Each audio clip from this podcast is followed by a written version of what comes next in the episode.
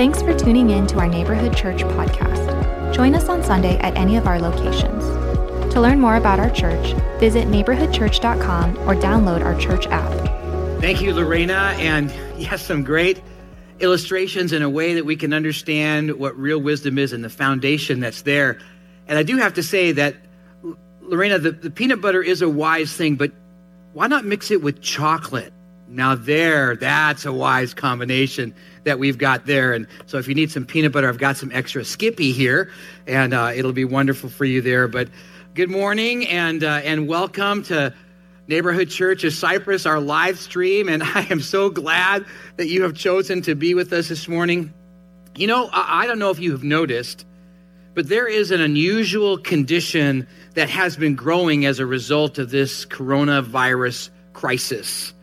Now, I'm sure that each uh, of you have been affected by it in some way, and, and it has influenced maybe even much of your thinking. And it could even have started you down the road to uh, some of the feelings we've been experiencing throughout this crisis. Maybe a little bit of fear, uh, uh, for sure, feelings of frustration and, and, and, feeling overwhelmed or exasperated, and even maybe uh, a little bit numb. Psychologists and, and neurologists uh, call this condition information overload. Are you feeling a bit of this? If you are in our chat, feel free to let us know. Are you feeling that that, that frustration of information overload, being bombarded by uh, news media here and news media here, and and and uh, uh, online, all kinds of different videos and and and publications being put out. It's just seeing so much information is coming at us, and information overload messes with our thought process. And it brings out those, feelings we just mentioned of frustration and fear and feeling numb. Uh, and even creates uh, a little bit of a dependency on more information to somehow settle the angst within us. We feel if we just get in some more information, somehow we'll feel okay. And yet, all this information overload comes with a unique side effect. We are now more susceptible to being persuaded and actually manipulated to believe one way even despite factual evidence. And oh my, is there a lot of misinformation out there and new convincing conspiracy theories? Uh, we wonder who, who, do we really listen to? Uh, because with information overload, we need to pull away and to, to think more, to reason in our minds, and, and to really listen. I'd like to do a fun little experiment with you this morning. It's, it's a little word problem. So, so listen and see if you can answer it. It goes like this Emily's father had three daughters. The first two are named April and May. What's the third daughter's name? Now, now if you're online, don't answer right away. Just, just think in your mind. Uh, some of you already guessed already. But if you guess June, that's the most popular answer, uh, and an intuitively given answer, but it's wrong. The answer that I know some of you already got is Emily. Uh, because it, it starts out Emily's father has three daughters. Obviously, Emily's one of those daughters. So it is April, May, and Emily, even though we want it to be June. uh, uh, to come to that solution, the right solution, we need to pause and to override that initial gut response. And because most of us are on a little bit of information overload, we can't let our brains pause and listen to reason. Uh, well, Job, the person that we've been studying and the Bible book that we've been studying over these last number of weeks, uh, is facing information overload. He has three friends who, who've been bombarding him with all kinds of reasons and false assumptions, and in a way, conspiracy theories of why Job is suffering the way he is. And they are convinced. and they are convincing. And Job has moments where he's caving and can't find the right answer until now. Until now, in, in chapter 28 where the Bible book of Job takes actually a literary shift and answers the question who do I listen to? Where do I find wisdom? Wisdom to navigate the, the, the storms of suffering and troubled times, and really all of life. Now, over the past uh, weeks, we have been following the saga of Ron and Marilyn Jackson as they, like Job, are trying to make sense of all they have been experiencing, all they have been suffering through. Uh, they make some discoveries, just like Job. Let's hear more of their story.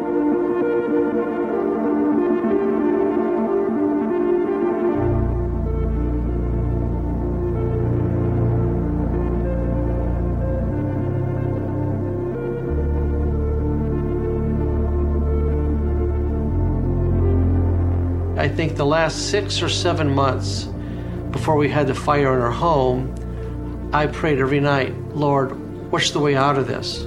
How do we get out of this? What's the answer to this? I rehearsed all kinds of uh, dialogues, I would say to the kids to move them on. Letters. Uh, letters. We, we prayed, we talked about it, we had a strategy. Nothing seemed to work until the day of the fire. What was the week like before that? Pretty much numb because it was the week right after the fire. We couldn't be in the home because the smoke and all the chemicals that would be there. Um, so we were at a hotel, and uh, we again, what do you do? They're taking care of the fire. They're they're throwing things out, and you can't be there. You're not allowed to be there. Um, and so you know, you, you, go to work and you're kind of going through the motions of it, but you, again, my emotions were just like all over the place. That was just numb.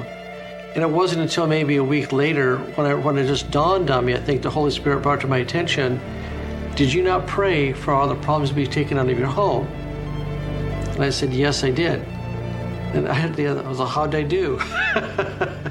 I said, you did great, God. You did. You did something I could not do in a miraculous way because in the long run, I could see everybody landed where they needed to be. Even our kids going into foster care, which really hurt me because I felt once they go into foster care, we'll never see them again. But they all went to relatives or friends of ours. So we would see them, and I was shocked at that. But that's because nobody on the other side of the family would have would wanted the kids at all. So when the social worker said, Who do you know? we gave them two different family names, and that's exactly where the kids went. So we have been able to see the kids on a fairly regular basis. So that's been soothing in the sense that they're no longer with us, we're not raising them, someone else is, but we do get to celebrate some of the holidays. So it's like, this is turning out to be pretty good in the long run. Um, so now all we have to deal with is kind of somehow getting back into our home into a routine where we can begin to meet with people and, and have them in our home for meals and you know that sense of hospitality we used to love to share uh, will come back to us. We'll be able to do that again. But I, I really feel that message in my mind came from the holy spirit because once the fire came i was no longer praying that prayer lord how do i get them out of my home? They're gone. And then within a week i think the connection was made God did take care of it in a miraculous way. Who would have thought my home would have caught on fire and that's how we take care of it? It's a bizarre miracle. Ron and Marilyn chose to listen to the wisdom of God.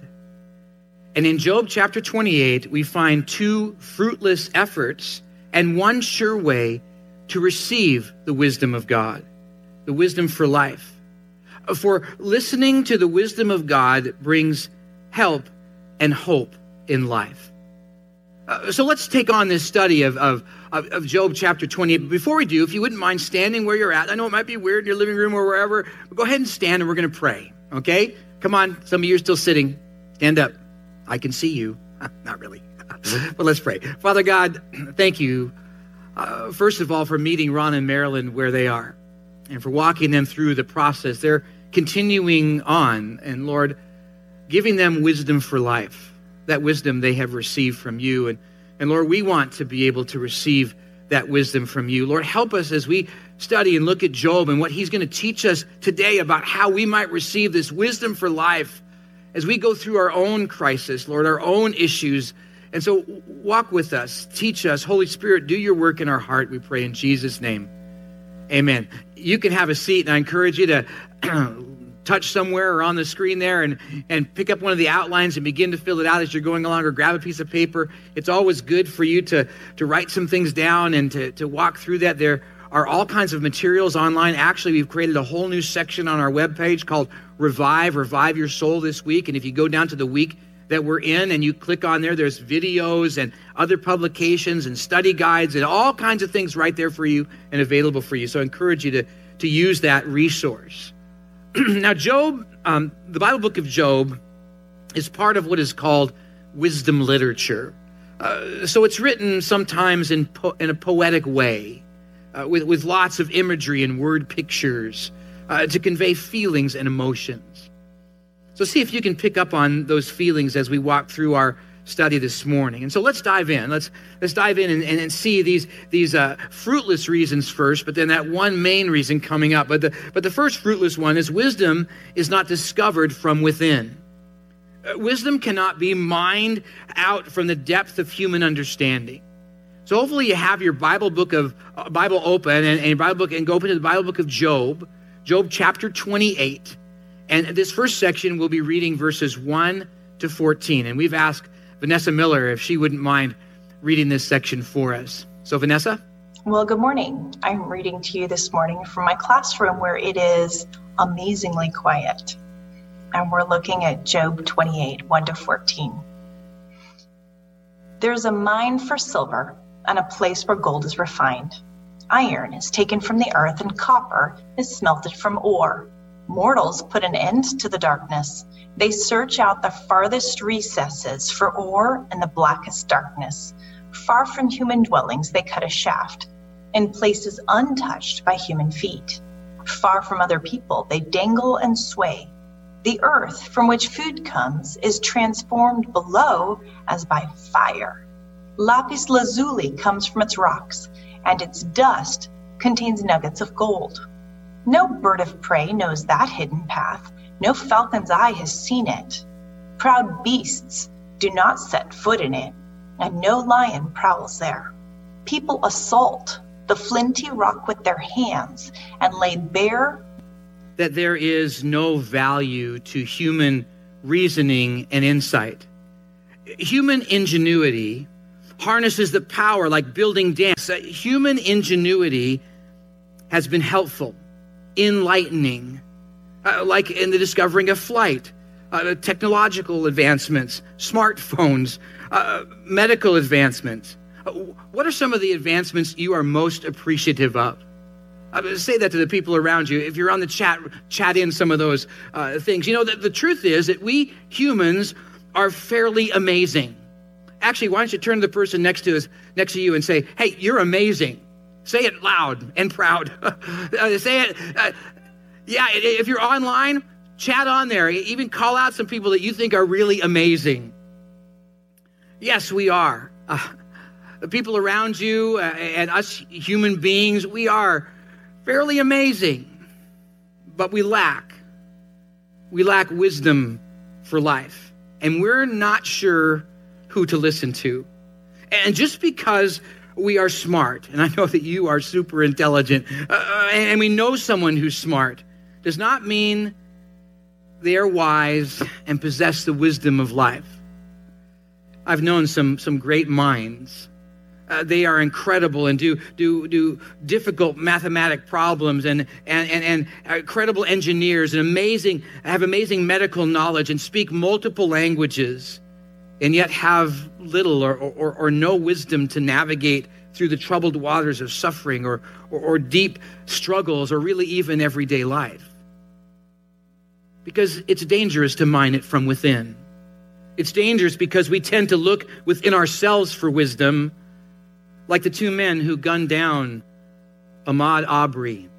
They chose to listen to a racist worldview, and that resulted in murder. Proverbs 28 26 Whoever trusts in his own mind is a fool, but he who walks in wisdom will be delivered.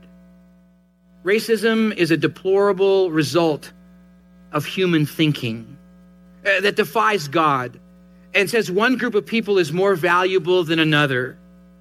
Yet God has been clear we are all. All ethnicities, all ages, all physical abilities or disabilities, gender or intellect or economics or beliefs are fearfully and wonderfully made, hand made by God.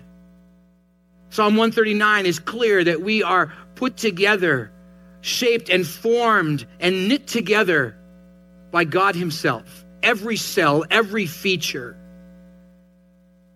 And we're made in His image, as Genesis chapter 1 says. We all have the same value. That's God's wisdom for life. If we are willing to listen and receive God's wisdom. But how? We'll see in a moment. Back to Job. His friends felt they had mined the wisdom of life and yet call it groupthink, that condition. Uh, if we all agree it must be right, or, or maybe as Proverbs 15 12 says, the way of a fool is right in his own eyes, they were wrong and foolish. Actually, God says so. Write down Job chapter 20, uh, 42, verse 7. We'll get to that in a couple of weeks, but, but God calls them wrong. See, wisdom is not discovered within, within ourselves. It comes from God and available to all who are willing to listen and to receive it from Him.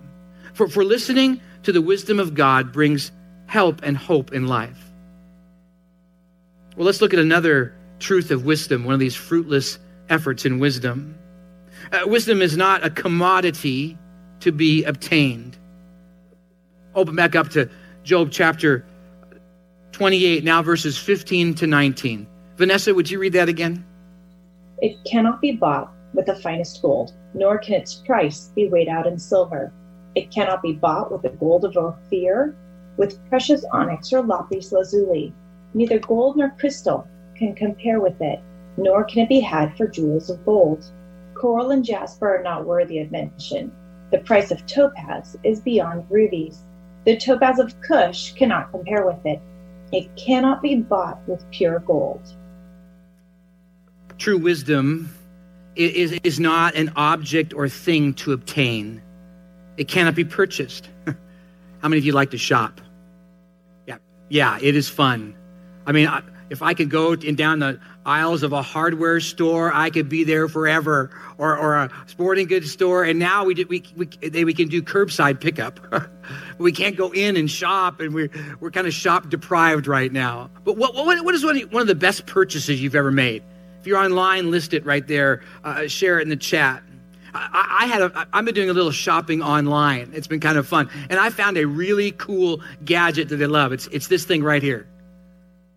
You have any idea what that is? Yeah, I didn't either until I, I, I, I learned about it. What it is, it's a, it's a tie down machine to help tie down my grapevine. So you, you go a little, grab a little thing like this, you have a couple of grapevines like this, you put them in here, and then you staple it closed. And it's kind of fun. Isn't that a cool object? How fun is that? Oh, there's so many cool things out there. Some human ingenuity is awesome, but God's wisdom is way better. But, but see, wisdom is not a commodity acquired through trading or purchasing where we have control. And wisdom's value is so huge that there is no precious gem or metal or resource, uh, uh, uh, resource on earth that can match its worth. It's not for sale. And yet, as Proverbs 16 16 says, how much better to get wisdom than gold? To get understanding is to be chosen rather than silver. Wisdom is of such value it is out of our price range, out of anyone's price range. See, so it's not just for the rich, the rich in intelligence or the rich in resources and money. Wisdom is not obtained like we're so used to with our consumer uh, entitled culture. We feel that if we want anything, we should we, we have the right to have it, or we somehow can buy it with something. But true wisdom comes only from God. and available to all who are willing to listen and receive it from Him. For listening to the wisdom of God brings hope and help in life. Wisdom for life is not discovered from within and not a commodity to be attained. So what? Are we just left to grope through life in ignorance and foolishness? Job expresses the same. Look back in Job now, verse 20 of Job, of Job 28. Job questions from, from where then does wisdom come? And where is the place of understanding? It is hidden from the eyes of all living and concealed from the birds of the air. Abaddon, which is the place of destruction, and death say, We have heard a rumor of it with our ears.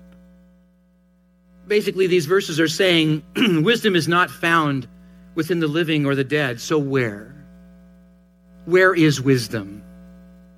Well, true wisdom for life is received from God alone. Let's read the rest of the chapter. Verse 23. God understands the way of it, the way of wisdom, and he knows its place. Verse 24. For he looks to the ends of the earth and seeing everything under the heaven, under the heavens, when he gave to the wind its weight and apportioned the waters by measure, when he made the decree for the rain and the way of the lightning of the thunder, when he saw it and declared it, he established it and searched it out. And he said to man, Behold, the fear of the Lord, that is wisdom. And to turn away from evil is understanding. God is the owner and the, the measure of wisdom. Uh, God's wisdom is seen in all he has created, uh, from ecosystems to our own DNA. I, I love the extreme intelligence of Ravi Zacharias. I'd like you to listen to this video clip. The famed quantum physicist John Polkinghorne was one day lecturing on the specified complexity of this universe, the specifications and the exactitude in the micro and the picoseconds of the formation of this universe. He said, Do you know how exact it needed to be if you just take one contingency, the expansion and contraction rates?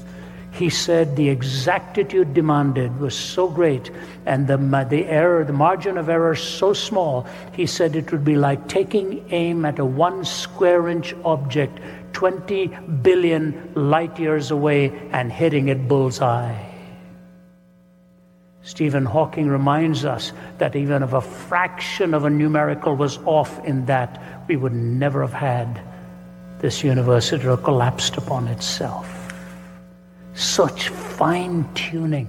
So much so, Frederick Hoyle, Frederick Hoyle, the astronomer, says it is like a tornado. To think it happened by accident is like imagining a tornado going through a junkyard and generating a Boeing 747. How magnificent is this? There's not a soul here who believes that we got our dictionary because of an explosion in a printing press. And yet we believe these 3.1 billion bits of information of the human DNA just happened to come into being from primordial slime to an Einstein. How irrational. That's why the Bible just dismisses it in one verse. The fool has said in his heart that there is no God. The dimension of eternity, there are hints of. I want to encourage you to. Uh pray for Ravi Zacharias and his family. Ravi has uh, an incurable cancer, and he is on his deathbed. They don't know how long he will have. Pray for his family and his ministry and those around him. But as we as we look at the order and systems of this world, it is perfect, and, it, and, and, and all the processes are perfect. And we know that God has something we don't. It's wisdom. And we cannot achieve it through human efforts. Yet God wants us to have it. So why not receive it from Him? And here's how. Verse 28 of Job 28. And he, that's God, said to man, Behold, the fear of the Lord, that is wisdom. And to turn away from evil is understanding. Two ways to receive God's wisdom. They seem almost too simple for such for something of such great value. But that's how God works. Yes, two choices, but probably the, the most challenging, the most difficult, the most trying choices we will ever make. The first is to choose to live a life in reverence of God. That's the fear of the Lord. A, a respect, a, a, an honor, holding God as the highest influence and loudest voice of life. See, we get to choose who we respect and what we honor. It's part of our free will. And with God, there is no half choice. We either take all of God or none of God. You can't just pick and choose like a grocery store of what characteristics you want to have, and that's God. It's all God. And you take the whole bundle.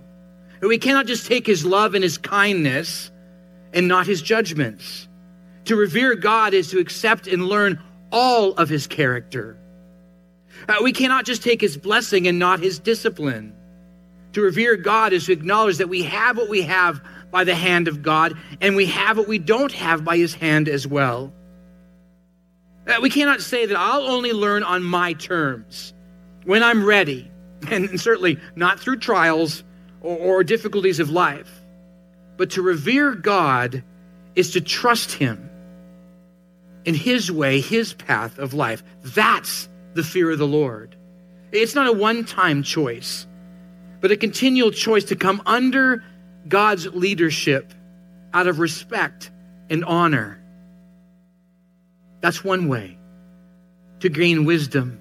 The next way is to live in response of God, to live in reverence of God, but also to live in response to God, to turn away from evil, living life God's way. In challenging Israel, God put it this way Deuteronomy chapter 10, verses 12 and 13. Now, Israel, what does the Lord your God require of you?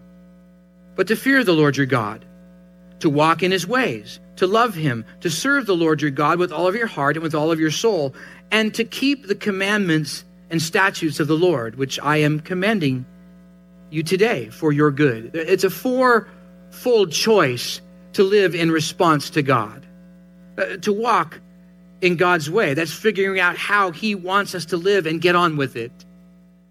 To get through His training manual, His service manual for life, and understand how we're supposed to do life and go about it. And in the process, to love Him. Jesus said it very clearly in John chapter 14, verse 15. To love Him is through obedience the following of his way of life. And in that, to serve the Lord, to, to use the abilities uh, and the, the positions and the places that God has placed us in for his purposes. Yeah, it's serving in the church and the different ministries of the church, but I don't know if you noticed at all, but the church is, is not having in person gatherings right now. So, so you are the church. And where you meet the church is, and you should go out and reach out to your neighborhood. That's why Jesus said, Love your neighbors. God has given you your mission field right there in your neighborhood. All the people around you, that is now your responsibility. And it always has been. We're to, to serve the Lord and also to, to know what is expected of us, to follow His instructions, to follow His instruction manual. And that means to learn and to grow, and to put on the equipment to grow but see, when you've come to faith in Jesus, when you've come to that place where you understand we're sinful and we need a Savior, and it's Jesus, and many of you have done that. If you haven't yet done, done that, come to that place of faith where I encourage you to talk to someone, call us up, let's chat, uh, chat in the chat box there, and or call us up or email us, and we will be happy to walk you through how do you make sure that you know that you've come to that place of belief in Jesus, where you understand you're sinful, you need a Savior, and it's Jesus. When you make that decision, you've been instantly given the best life coach ever, the best mentor, the best guide ever. is called the Holy Spirit.